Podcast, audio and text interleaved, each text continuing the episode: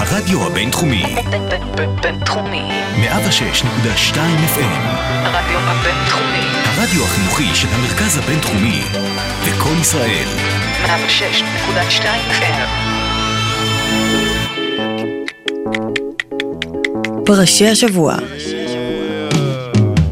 עם פסקול אלטרנטיבי לפרשת השבוע. אהלן לכם, אתם על פרשי השבוע, הפסקול האלטרנטיבי לחגי, מועדי ושבתותי ישראל. כאן איתכם באולפן לביא ואלעד. אהלן, לביא. אהלן אלעד. בתוכניתנו אנחנו מנתחים חגים, מועדים וטקסטים יהודיים מזוויות מאוד שונות, לא מקובלות, לעתים חתרניות. והפעם על שולחן הניתוחים האלטרנטיבי שלנו, חג החגים של הפירומנים, הלא הוא ל"ג בעומר. כן, כן, חברים, ל"ג בעומר. חייב להגיד, כמעט 80 תוכניות הקלטנו, הלא כן, לביא. לגמרי. מעולם לא נתקלנו בנושא כל כך עמוס במשמעויות כמו ל"ג בעומר. התנפח לי השכל. לגמרי, בקושי הראש שלך עבר פה דרך הדלת. אבל לפני שנצלול לעומק ל"ג בעומר, בוא נבין בכלל את הכותרת, את השם. מה זה ל"ג בעומר? זה ל"ג בספירת העומר. 33 בגימטריה. כן, כמו להגיד 1 במאי, זה תאריך, שם של תאריך. מהי ספירת העומר? ספירת העומר, אנחנו מצווים, עם ישראל מצווה בתורה, לספור 50 יום, מהיום שבו מקריבים את עומר התנופה עד לחג השבועות. עומר התנופה, מה זה עומר? חוץ משם של, משמו של אחי המגניב, זוהי מידת נפח של קורבן. קורבן ראשית הקציר של השעורים שהיו מביאים בפסח, סופרים 50 יום, ביום ה-50 מגיע חג השבועות, ואז מקריבים קורבן של שתי הלחם. אבל אם חשקה נפשכם בללמוד עוד על חג השבועות, לכו לאייקאסט של פרשי השבוע ופנקו את עצמכם בתוכנית השבועות. היום נתמקד בל"ג בעומר ובתקופת הקציר. אמת. קציר אבל לא כזה מעניין קבליסטים. הם אומרים שספירת העומר למעשה משמשת להזדככות הנפש לקראת מתן תורה שמתרחשת כמובן בשבועות. מעניין, מדבר על ההזדככות הנפש. נכון. אבל גם חלות וקציר. נכון, אותנו פרשי השבוע בעיקר מעניין קציר. ולכן אנחנו מחברים את זה לשיר הבא של ה-Blue Oyster Cult. הם שרים Don't fear the reaper, אל תפחדו מהקוצר, או מהקציר. הקוצר בעיניהם הוא משהו אחר לגמרי, הריפר, אבל בעינינו, אנחנו אומרים לחקלאים ולבני ישראל, אל תחששו מהקציר. תבואתכם תהיה טובה בסופו של דבר, הבה נחגוג יחדיו, ולא נפחד מהריפר. Don't fear the reaper.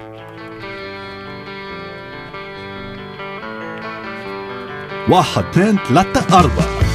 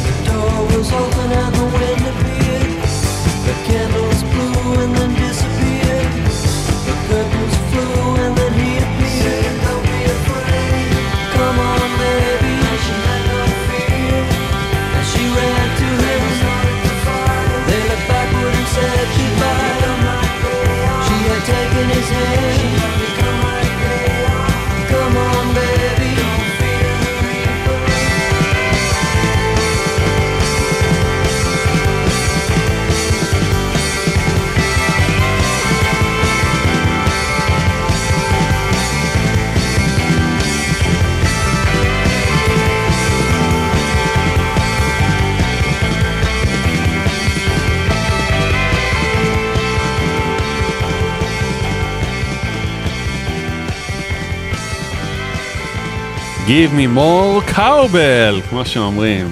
אך, אך, איזה שיר. טוב, ל"ג בעומר, אז הבנו שזה תאריך, ועכשיו, האמת, מה זה התבאסתי?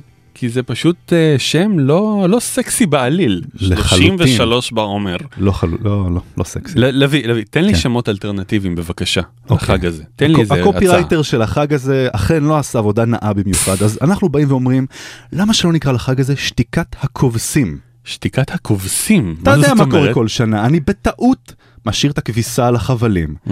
וכמו כל שנה, אני שם תזכורות, שם סטיקי נוטס בכל הבית. אך מה, אני שוכח את הכביסה על החבלים ברגע האחרון.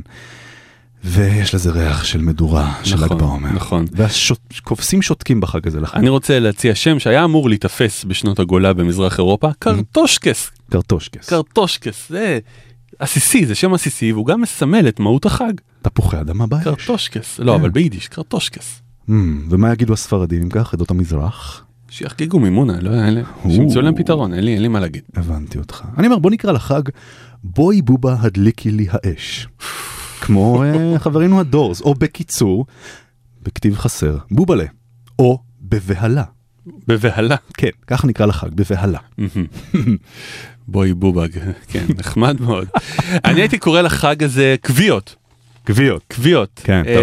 אמ, מאוד עקביות. על שם, כן, מה אתה עושה בקביעות? איפה אתה בקביעות? כן. זה מסמל את אה, אה, אירועי החג לרוב, וזה מזכיר לי גם חבר טוב שלי שהוא פירומן, יש לו עד היום צלקת גדולה על ידו האחת משקית ניילון שנשרפה באש וטפטפה על ידו, וגם פעם אחת הוא פשוט הרים בשני ידיו גחל חם ביום שאחרי ל"ג בעומר, והיה כמה ימים עם שני ידיים מלאות כוויות. או שתי ידיים. או גם שתי ידיים. הוא ניצח או הפסיד במשחק של כוויות? הוא ניצח. הבנתי. לגמרי. מעניין מה קורה למי שהפסיד. OMG. אוקיי, בוא נקרא לחג שבירת צום על האש. למה? שבירת צום על האש? תחשוב, אז בפסח, מה עושים? על האש. יום עצמאות, שבועיים אחרי מה עושים? עוד יותר על האש. אבל שבועיים עברו מאז יום העצמאות, מה? בוא נשבור את הצום של על האש, ובוא נחגוג את שבירת הצום על האש. שצה! בוא. נקרא לחג שצה. איפה אתה בשצה? כן. איפה אתה עושה את המדולה בשצה? מעניין, כן. שצה. כן. קליט, קליט. כן. אמ, אבל אני חייב להגיד שאומנם אני עוד לא בפאזה הזו בחיי, עם ילדים קטנים ומדורות מאורגנות מטעם הכיתה, אבל אני רואה אנשים בעבודה, ומהמבט על עיניהם יש לחג הזה רק שם אחד, עונש. למה? עונש, הם חייבים להגיע מוקדם, להתאסף עם כל הכיתה, כל הורה צריך להביא איזה מאכל, הם יושבים ביחד ועל פניהם מבט חמור סבר ועצוב בעצב קיומי, עונש. Mm, הבנתי אותך.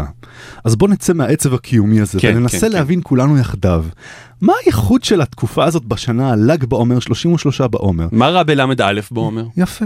אתם אולי מכירים את הסיבות האחרות, בעטיין ובגינן ובזכותן חוגגים את ל"ג בעומר. ונגיע אליהם. אנחנו נגיע אליהם בהמשך.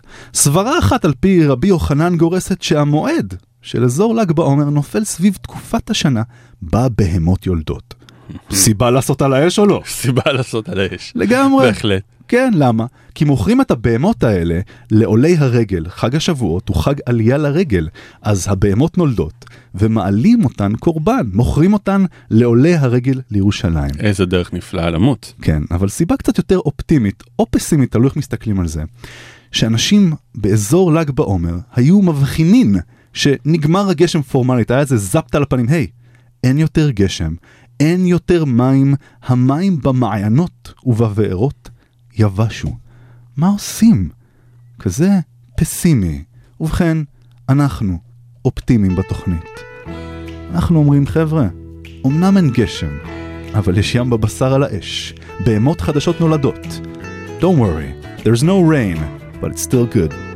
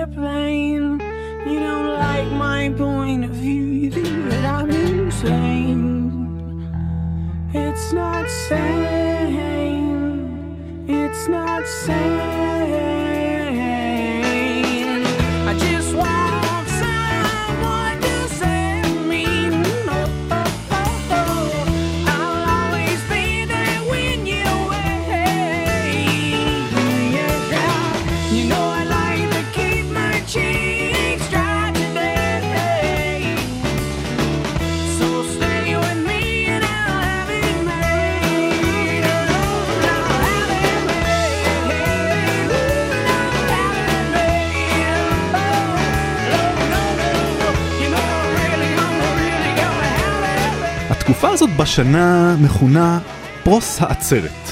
משמע, הגשם עוצר כפי שאמרנו מקודם, המעיינות כבר יבשו, הקורבנות נאספים מאימותיהן ומועברים לעולי הרגל לירושלים. פרוס העצרת.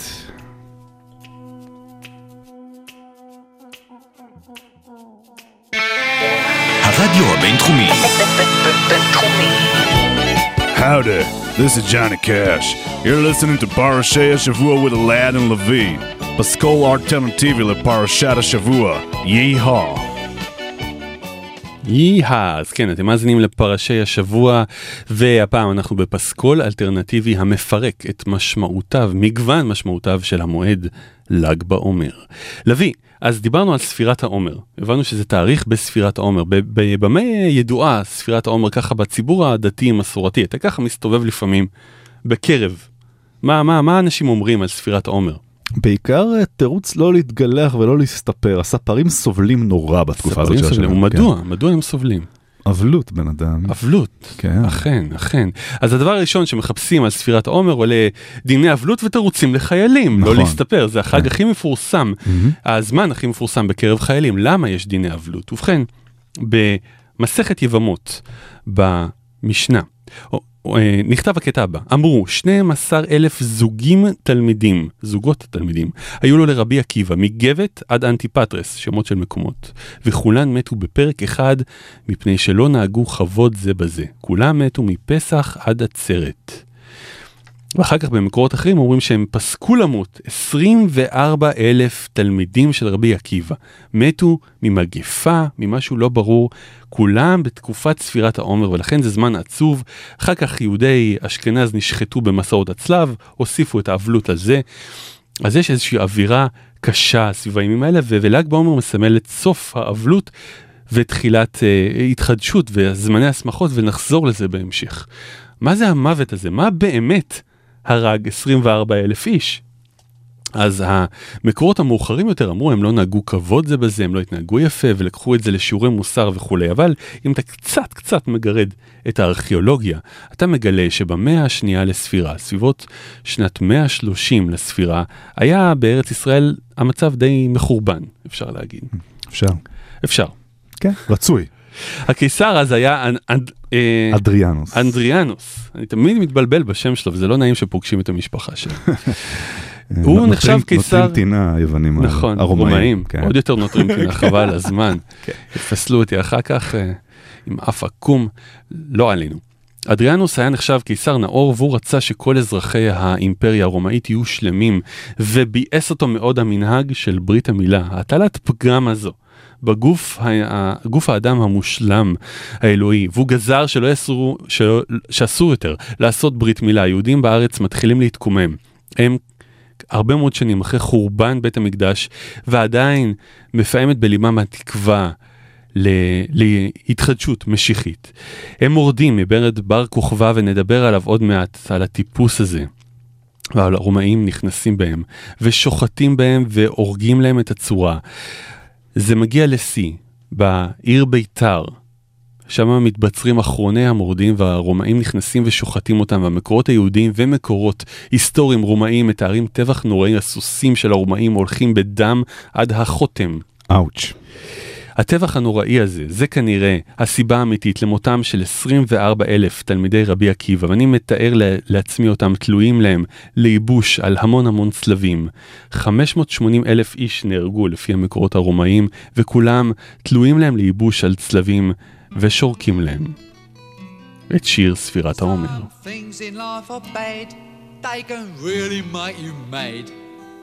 Other things just make you swear and curse. When you're chewing on life's gristle, don't grumble, give a whistle. And this'll help things turn out for the best.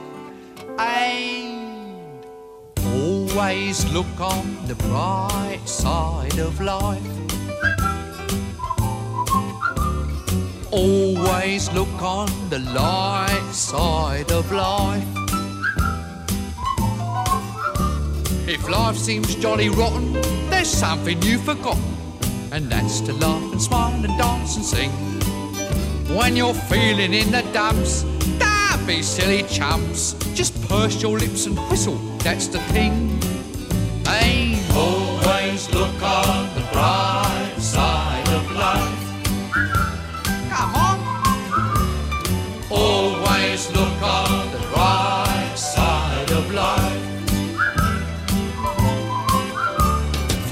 life is quite absurd. And death's the final word. You must always face the curtain with a bow. Forget about your scene, give the audience a grin. Enjoy it, it's your last chance anyhow. So always look on the bright side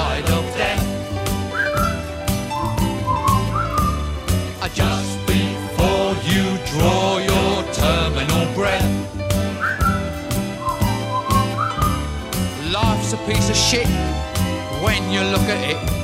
Life's a laugh and death's a joke, it's true. You'll see it's all a show, keep 'em laughing as you go. Just remember that the last laugh is on you. And always look on the bright side of life. Always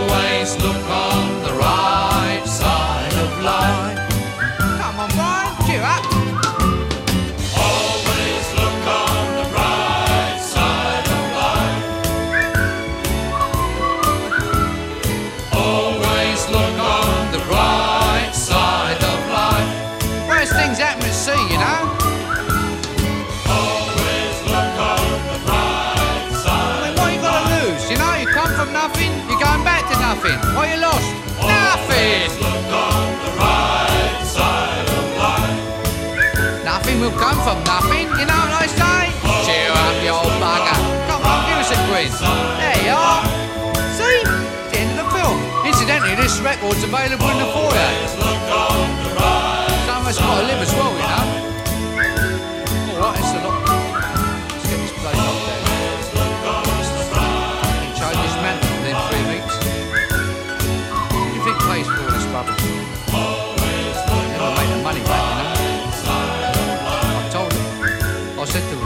Bernie, I said, they'll never make that money back. אחד אה, מגיבורי התקופה וגיבורי החג, ל"ג בעומר, הוא לא אחר מאשר שמעון בר כוכבא. אבל לא הרבה יודעים ששמו המקורי בכלל אינו בר כוכבא, זה שם שאימצו לו מאוחר יותר. שמו המקורי הוא בר כוסבא, כי הוא הגיע מיישוב שנקרא כוסבא, ולא כוכבא. נכון, והשם כוכבא עצמו נתון במחלוקת. אני רוצה להקריא לכם את הקטע הבא שמרכז את הגיבורים המרכזיים של ל"ג בעומר. תני רבי שמעון בן יוחאי אומר, משנה של רבי שמעון בר יוחאי, עקיבא רבי, שמעון בן יוחאי היה אחד מתלמידיו המסורים ביותר של רבי עקיבא. עקיבא רבי היה דורש, דרך כוכב מיעקב, זה פסוק מהתורה, דרך כוסבא מיעקב. הוא דרש את הפסוק הזה על אותו שמעון מכוסבא. רבי עקיבא כשהיה רואה את בר כוסבא היה אומר, זהו מלך המשיח. אמר לו רבי יוחנן בן תורתה, עקיבא, יעלו עשבים בלחייך ועדיין בן דוד לא יבוא. זה מתאר לנו אותה תקופה, שנת 132 לספירה. התסיסה בארץ רותחת, עולה לו המנהיג האלמוני הזה, שמעון בן כוסבא. מקבל רוח גבית מהמנהיג הגדול ביותר של היהדות, אחד מהמנהיגים הגדולים ביותר שקמו מתקופתו של משה ועד ימינו, רבי עקיבא, המניח את היסודות למשנה, לתורת הסוד, להכל, והוא נותן לו רוח גבית לא יאמן, הוא אומר, הוא משנה את שמו לבר כוכבא ואומר זהו מלך המשיח שרמוז עליו בתורה, הוא יביא לנו את הגאולה. ו-24 תלמידים או תומכים של רבי עקיבא מצטרפים לצבא של בר כוכבא שמאחד את כל העם, אפילו מאחד שומרונים, 24 אלף. 24 אלף. כן. מאחד אפילו שומרונים סביבו ומרים מרד ואפילו מביס את הרומאים בהתחלה וזוכים באיזה כמה שנים של עצמאות עד שמביאים איזה נציב מבריטניה עד לכנען המסכנה והמסריחה כדי לכתוש את היהודים כמו שרומאים יודעים לכתוש וסיפרנו לכם קודם את סופו של הקטש הזה. אבל רבי עקיבא הזה אה, באמת שם את כל יהבו על בר כוכבא ועד, היום לא ברור אם, אם כולם היו בעדו או לא והמשנה הזו מגלה לנו איזה פתח למחלוקת העמוקה שהייתה בין הרבנים ועד היום לא יודעים אם בר כוכבא זה היה דבר טוב או לא טוב. הגיבור הזה יש שמסתכלים עליו לחיוב כמו ראשי הציונות. בן גוריון וכל ראשי הציונות שחיפשו מודל אה, אה, גבורה יהודי ועד הסאטמרים שאומרים תראו מה קורה למי שמנסה לזרז את הגאולה. בכל אופן ברור שהוא אחד הגיבורים הגדולים ביותר שקמו ליהוד... ליהדות.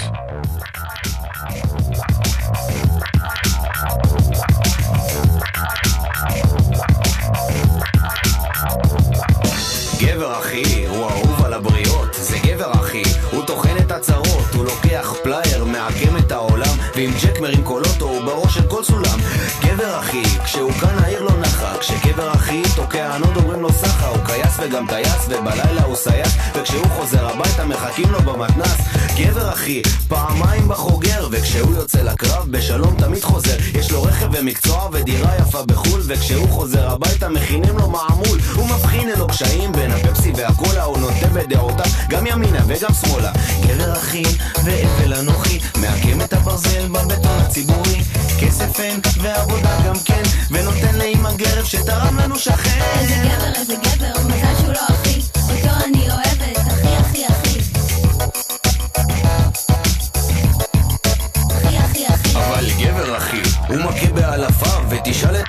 שכולן מתות עליו. מפתח חוש הומור ומנגן בסינטי. הוא יוצא לבילויים גם עם מימי גם עם סינדי. גבר אחי, הוא יצא אשכנזי רזה גבר אחי, והוא קצת אומנותי כזה הוא לא סתם אחי פחי, הוא דווקא ארטי פרטי ואני סתם ארסי פרסי מפצח גרעינים. גבר אחי, והבל אנוכי מעקם את הברזל בבטון הציבורי. כסף אין ועבודה גם כן ונותן לאמא כובע שתרם לנו שכן. איזה גבר, איזה גבר, מזל שהוא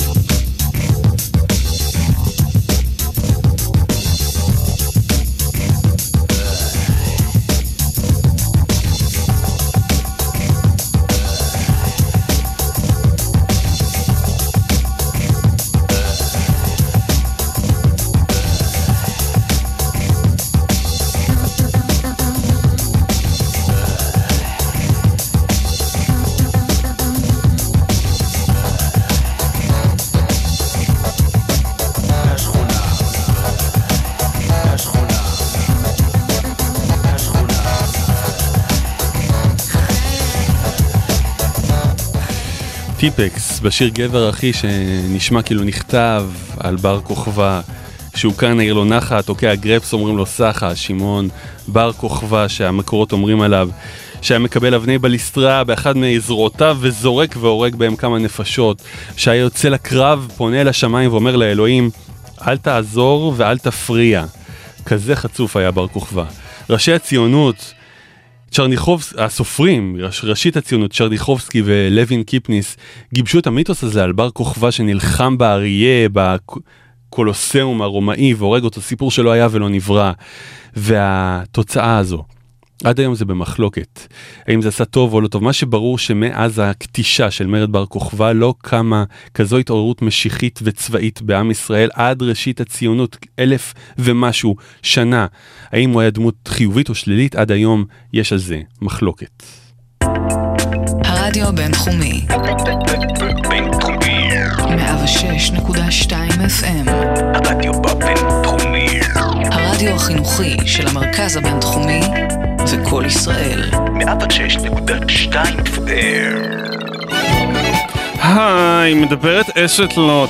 אתם מאזינים לפרשי השבוע משום מה עם אלעד ולוי. עכשיו שמישהו יוציא אותי מכאן.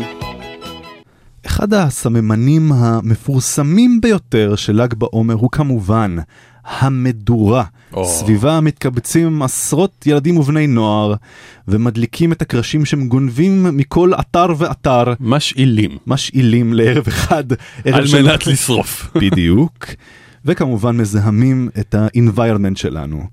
ואם כבר אנחנו מדברים על דברים שצריך לזרוק לאש מלבד קרשים, אלעד, מה אתה אומר, חוץ מקרשים, מה עוד צריך ומותר וכדאי לזרוק לאש? טוב, זה לא נעים להגיד את זה בהקשר של ל"ג בעומר, אבל בדיוק קיבלתי טלפון מהמוקד, מוקד הניסים של אה, רבי שמעון בר- בר יוחאי. כן.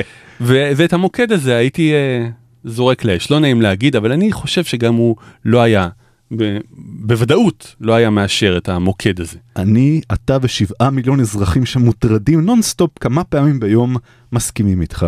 אני אומר, צריך לזרוק לאש את הנקודות של שומרי משקל. או, כי עוד פעם, דיברנו על זה, חודש שלם, שבועיים אפרט, עוד פעם על האש. נכון. טוחנים, אוכלים מכל הבא ליד, בתוספת תפוחי אדמה ומרשמלו. I'm with you sister! נקודות שומרי Brother. משקל לאש, לערב נוסף בשנה.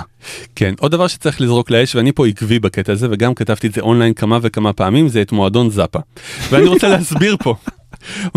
חברים, אתם ה- ה- המאזינים לפרשי השבוע, בוודאי מי שהלך איתנו את הדרך עד לכאן, אתם אוהבים מוזיקה, וגם אנחנו אוהבים מוזיקה. אנחנו שונאים את מועדון זאפה, כי, כי, כי הוא בורגני, הוא מגעיל, הוא לא ספונטני, הוא דוחף 30 איש בשולחן של ארבעה ומכריח אותם להזמין קרפצ'יו. יישרף מועדון הזאפה. לביא תמשיך. ואני צמחוני, ואני מסכים איתך. אינני אוכל קרפצ'ו, אך אני מזדהה לגמרי. איימן. אמת ויציב. אני אומר, כמובן שידוע שבל"ג בעומר סימני האבלות מוסרים מאיתנו, אנחנו מסתפרים, אנחנו מתגלחים, נכון? איזה- ואף מתקלחים. נכון. אני אז לפחות. זוכר שדיברנו פעם על נזירים, שאם נזיר מפסיק להיות נזיר, אז הוא מגלח זקנו ומקריב אותו באש? כן, מוזר. אז הזקן שאנחנו אוגרים על הפנים שלנו בתקופת uh, ספירת העומר עד ל"ג בעומר, אני אומר, תסירו את זה וזרקו לאש, כי השבוע התפרסם מחקר שבו אמרו שזקן האדם מלוכלך כאסלה. אז אני אומר, בואו ניפטר אוף. מהג'יפה הזאת ונהיה בריאים יותר לערב אחד בשנה. נפלא. כן. נפלא, נפלא נכון. ביותר. ודבר אחרון אלעד, כן. דבר אחרון שצריך לזרוק לאש זה מכתבים ופתקים מאקסיות שלנו. אתה יודע- חשבתי, חשבתי על רעיון כזה. כן, את כל- כן. את כל חטאי העבר המודרניים. נכון, אתה כזה מתוק שאין דברים כאלה, לאש. אתה הגבר של חיי, לאש. או תורך להוריד את הזבל, לאש. בהחלט. אוי ויי. אז האש. בואו נבין למה המדורות ומוטיב האש התחברו ככה לל"ג בעומר. עד עכשיו לא לא הבאנו שום סיבה הגיונית לכך. נכון, למה אנחנו סתם פירומנים לגמרי ערב אחד בשנה? ובכן, בזמנו של בר כוכבא, כדי לסמן את הניצחונות בתחילת הדרך לפני שהם חטפו נקניק לפרצוף מהרומאים, הם סימנו ניצחון בשדה הקרב באמצעות הבערת מדורות בראשי גבעות והרים. די יפה, נכון? לא- פרקטי, פרקטי. פרקטי, לא המוני כמו היום. סיבות נוספות קשורות להילולות שאלעד הולך להיכנס לרבק של הנושא הזה עוד שנייה, אבל מסתבר שלפני שהיה דבר כזה הילולה של רבי שמעון בר יוחאי, הייתה הילולה סביב קברו של שמואל הנביא. Mm, שהוא אה, מתקופת השופטים, כן. ראש השופטים. נבי סמואל, אוקיי? ליד אה, שכונת רמות בירושלים יש שם קבר שלכאורה או לא לכאורה קברו שם שמואל הנביא. ראשונים להשתטח ולעשות מדורות והילולות היו הנוצרים בכלל בתקופה הביזנטית. הם קידשו את שמואל הנביא. לאחר מכן באו המוסלמים, ראו, היי, זה נראה מעניין מה שהם עושים, בואו נעתיק מהם אותו דבר. ואחרי זה היהודים ראו כי טוב, והתחילו גם לעשות הילולות לשמואל הנביא. משם זה התפתח להלל ושמאי וכולי, אבל ההילולה המפורסמה ביותר היא של רבי שמעון בר יוחאי. כן, לפני שנגיע לרבי שמעון בר יוחאי, בואו ניכנס לאווירת האש עם הקאבר המדליק הבא לאומן ה- בין האהובים עלינו בפרשי השבוע, ג'וני קאש שמקבל פה טוויסט. איזה טוויסט? טוויסט רגעי בעטיפה יוונית. Love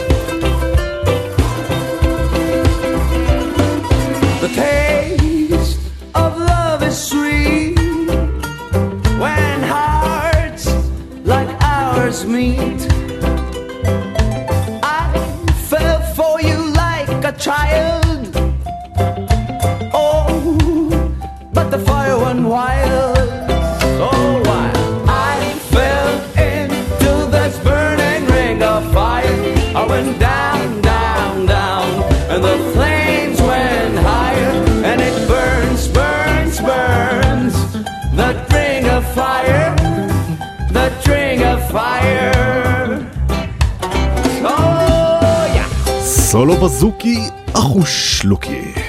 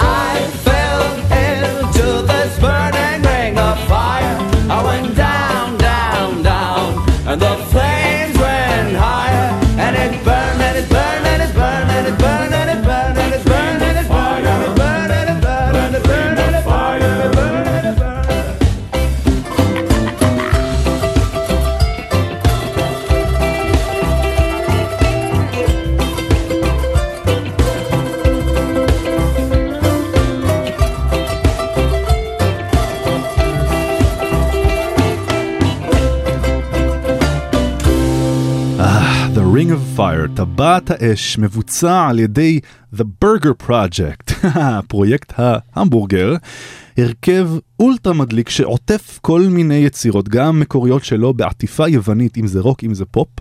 הרכב מאתונה, אז אם אתם במקרה קופצים לאכול סופלקי ביוון, במקרה. לכו להופעה שלהם, מדליקים לגמרי. כן, כן. אז דיברנו על טבעת האש, Ring of Fire, ואין דבר יותר מתאים מזה כדי לגשת למקור של המיתוס על שמעון בר יוחאי, הקשר שלו לל"ג בעומר ולמוטיב האש.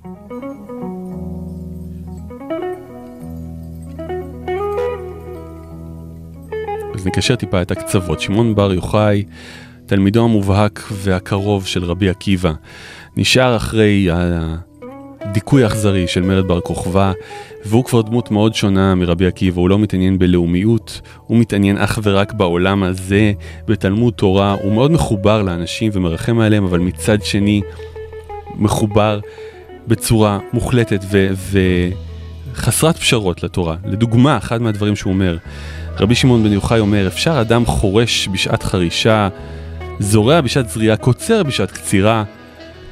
תורה, מה תהיה עליה? הוא בכלל לא, לא רואה את הטעם בלעבוד, אלא רק ללמוד כל היום, ומשם מגיע המיתוס על הוא ועל בנו שמסתגרים במערה 13 שנים, מגלים את הסודות של ספר הזוהר.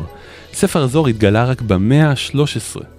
וחוקרים היום מאמינים שאין באמת מצב שהוא נכתב על רבי שמעון בר יוחאי כמו שהספר הזוהר אומר על עצמו, אבל החיבור העמוק הזה לדמותו של התנא, הרב המסתורי הזה, הוא חיבור חזק. לפי מסורות מהמאה ה-16, ל"ג בעומר זה יום הנישואין, יום ההולדת ויום הפטירה של רבי שמעון בר יוחאי. שיחק אותה.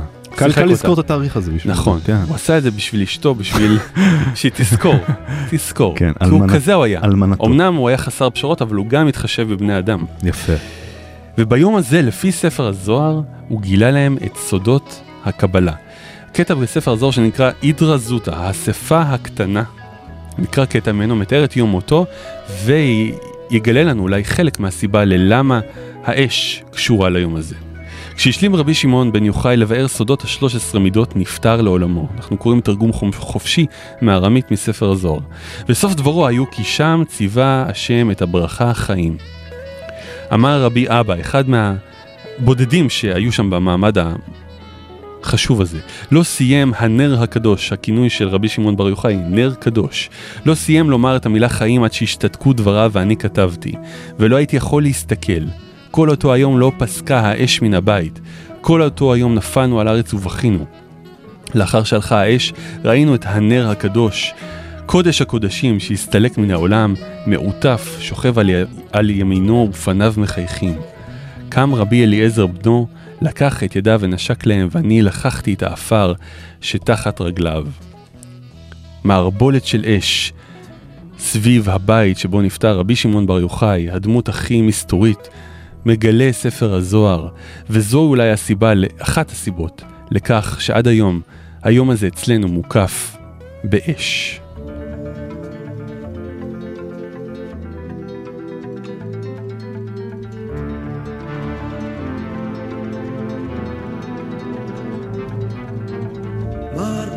של אש ורכבת שדים, שערים נסגרים בארמון,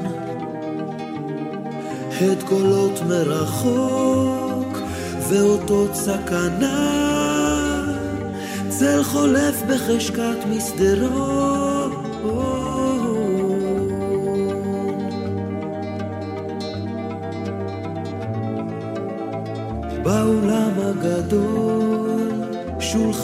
ערוכים, השומר במגדל מסתכל. עוד מעט ההמון שעולה מהכפר, יהדוף את קירות הברזל. מה יהיה עליי? מה יהיה? המלך לוחש לליצן,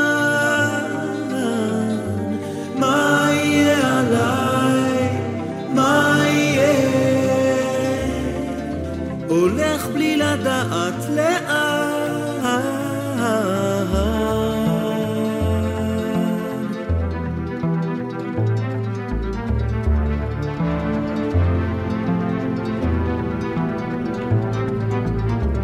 מערבולת של אש, צעקה חנוכה, הכלבים נוהמים בחצר,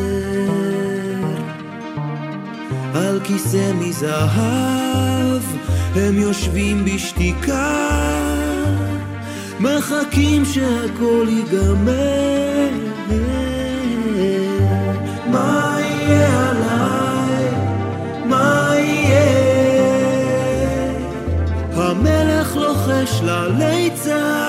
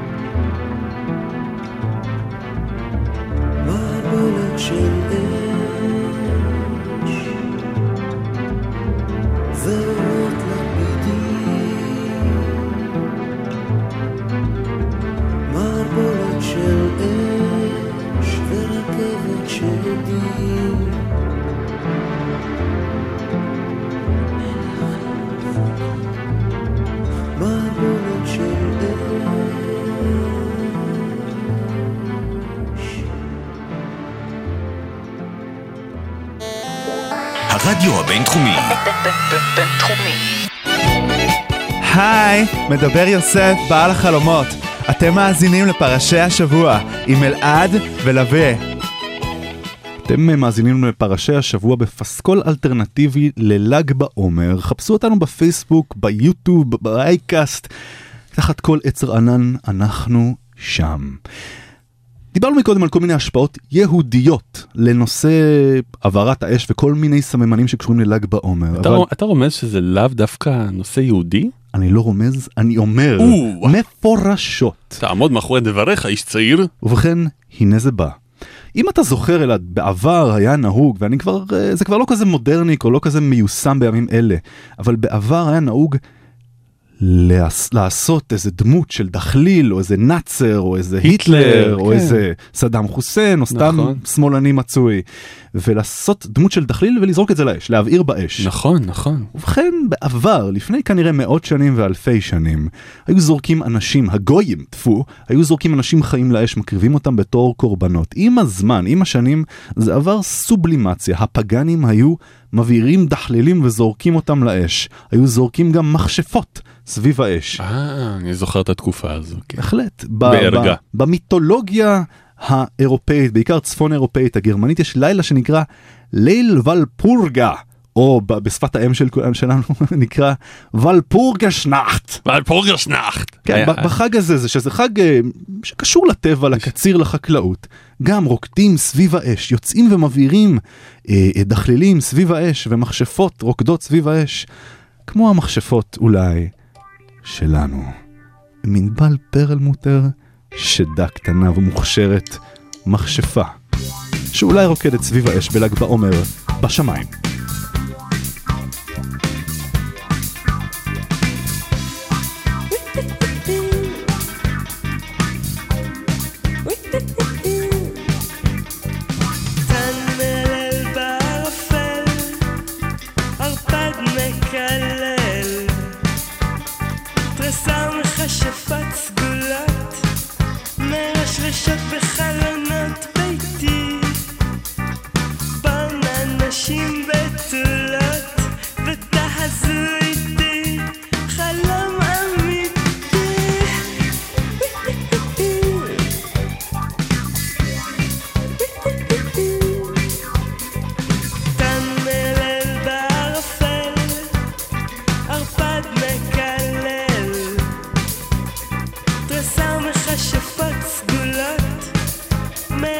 מרשרשות בחלונות ביתי, בונה נשים בתולות, ותחזו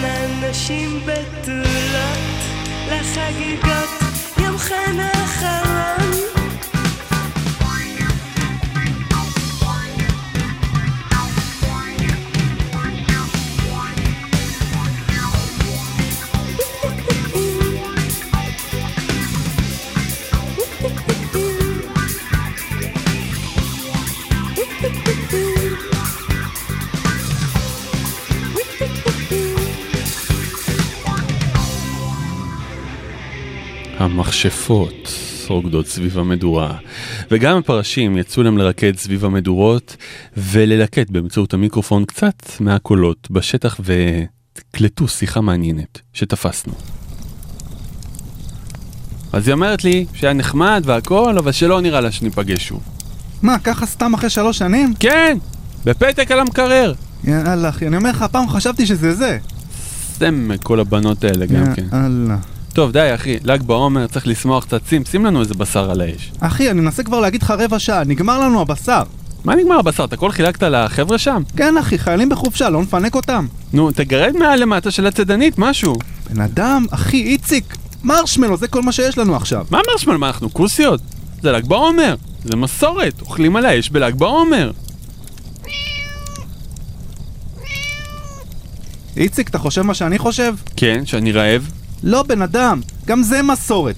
כל שנה, בעיתונים, בטלוויזיה, מדברים על זה שילדים זורקים חתולים לאש. אני אומר לך. אחי, זה מהסיבה הלא נכונה. בוא אנחנו נזרוק, ונפיק מזה את מירב הבשר שאפשר, נספק את צרכינו בתור בני אדם. מה, אתה נורמלי? מה, מה, לאכול חתול? חתול זה חיית מחמד, מי אוכל חיית מחמד? התחלקת על השכל? או, איציק, פה אתה טועה בגדול, תהיה קצת קונסיסטנטי בפילוסופיה שלך. גם פרה יכולה להיות חיית מחמד, וגם חתול יכול להיות אוכל.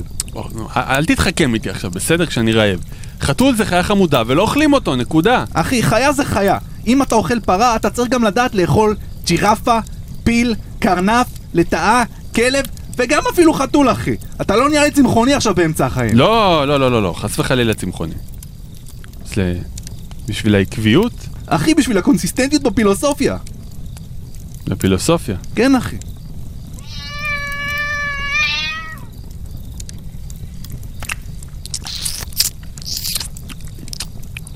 האמת? זה קצת טעם של עוף. כן. כן. יש לך קיסם? מראות קשים אה, סביב המדורה, קלטנו. אך בואו נעבור לדברים קצת יותר אופטימיים, כמו החלקה. טקס מסורתי בהר מירון בהילולה. חלקה. חלקה חלקה, בלי סיפון ומעקה. בדיוק. חלקה. בו אה, מורידים את שערם של ילדים בני שלוש. אמת. אמת. גידלו שלוש שנים שיער ומורידים. אני שואל, מה עושים ההיפסטרים בחג הזה? יש להם זקן היפסטרים, לא מורידים? מורידים? מה עושים? מה ההלכה אומרת? כמו שילדים חרדים מורידים את כל שערם ומשאירים רק את הפאות, ככה היפסטרים מורידים את כל שיער ראשם ומשאירים רק את הזקן. יפה. אהבתי את הפרשנות הזאת. כך או אחרת, בוא נקלוט מה קורה לבן אדם שנייה לפני החלקה הזה. כולו שעיר, שיער על הראש, שיער על הגוף, שיער על הפנים, hair hair everywhere. She asked me why I'm just a hairy guy. I'm hairy noon and night, hair that's a fright. I'm hairy high and low. Don't ask me why, don't know. It's not for lack of bread, like the grateful dead, darling. Give me that head with hair, long beautiful hair, shining, gleaming, steaming, flashing, waxing. Give me down to there, hair, shoulder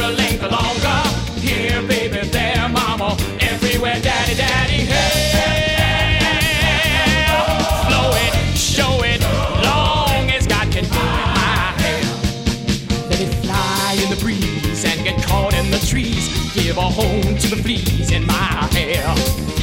A home for fleas, a hive for the buzzing bees, a nest for birds. There ain't no words for the beauty, the splendor, the wonder of my hair. Blow it, show it, long as God can grow it, my hair. I want it long, straight, curly, fuzzy, snaggy, shaggy, ratty, matty,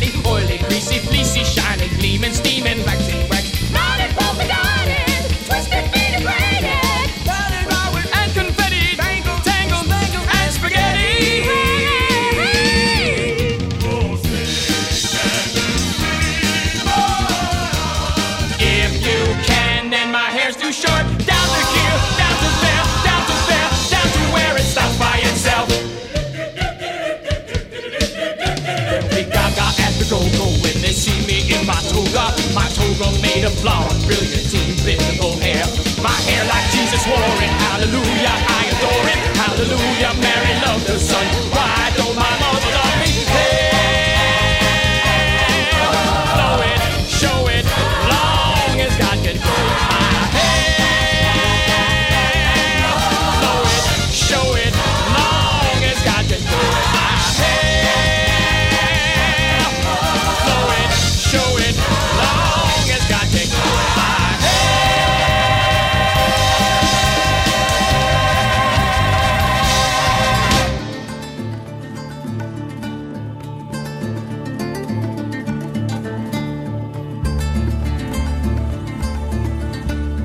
אז אחרי שניפחנו לכם את השכל במיליון ואחת סיבות לחג וסממנים, אנחנו נסיים עם הסממן האחרון של ל"ג בעומר, והוא החץ והקשת. על זה עוד לא דיברנו באמת. נכון. אולי זה זכר אה, לקשתים של בר כוכבא, שהיו קשתים מובחרים, והם נקנקו את האויבים הרומאים, בהתחלה לפחות, עם חץ וקשת. אולי זה זכר לאמרה שבימיו של רבי שמעון בר יוחאי לא נראתה הקשת בשמיים, כי לא היה צריך את התזכורת הזו שאלוהים מתכנן שוב מבול, והקשת מזכירה לו שהוא הבטיח לא לעשות את זה. יכול להיות. מסופר אה, ומדובר, יכול להיות שזו סתם אגדת עם, אבל תקופת אה, יהדות ספרד, היהודים חגגו את ל"ג בעומר בעוצמה עם, עם החצים והקשתות כדי להראות למארחים הנוצריים שלהם, היי, אנחנו חזקים, אנחנו באים מעם חזק, באנו מבר כוכבא, אל תתעסקו איתנו. זה לא ממש עזר, כי ב-1492 גירשו את כולם. אבל השפעה שלילית, כמו שדיברנו מקודם, השפעה פגאנית אולי, על המנהג הזה של חץ וקשת בחג ל"ג בעומר, היא סביב אותו חג אה, וולפורגה, וולפורגה שנאכט, וולפורגה שנאכט, שבה החקל... החקלאים היו יוצאים עם חצים וקשתות, ויורים, אוקיי? יורים את החצים האלה לעבר מכרסמים ומזיקים. חג הקציר, גם זה חג קציר אצל הנוצרים, אצל האירופאים. K600 של פעם. נכון. אה, זה אחד הסימנים.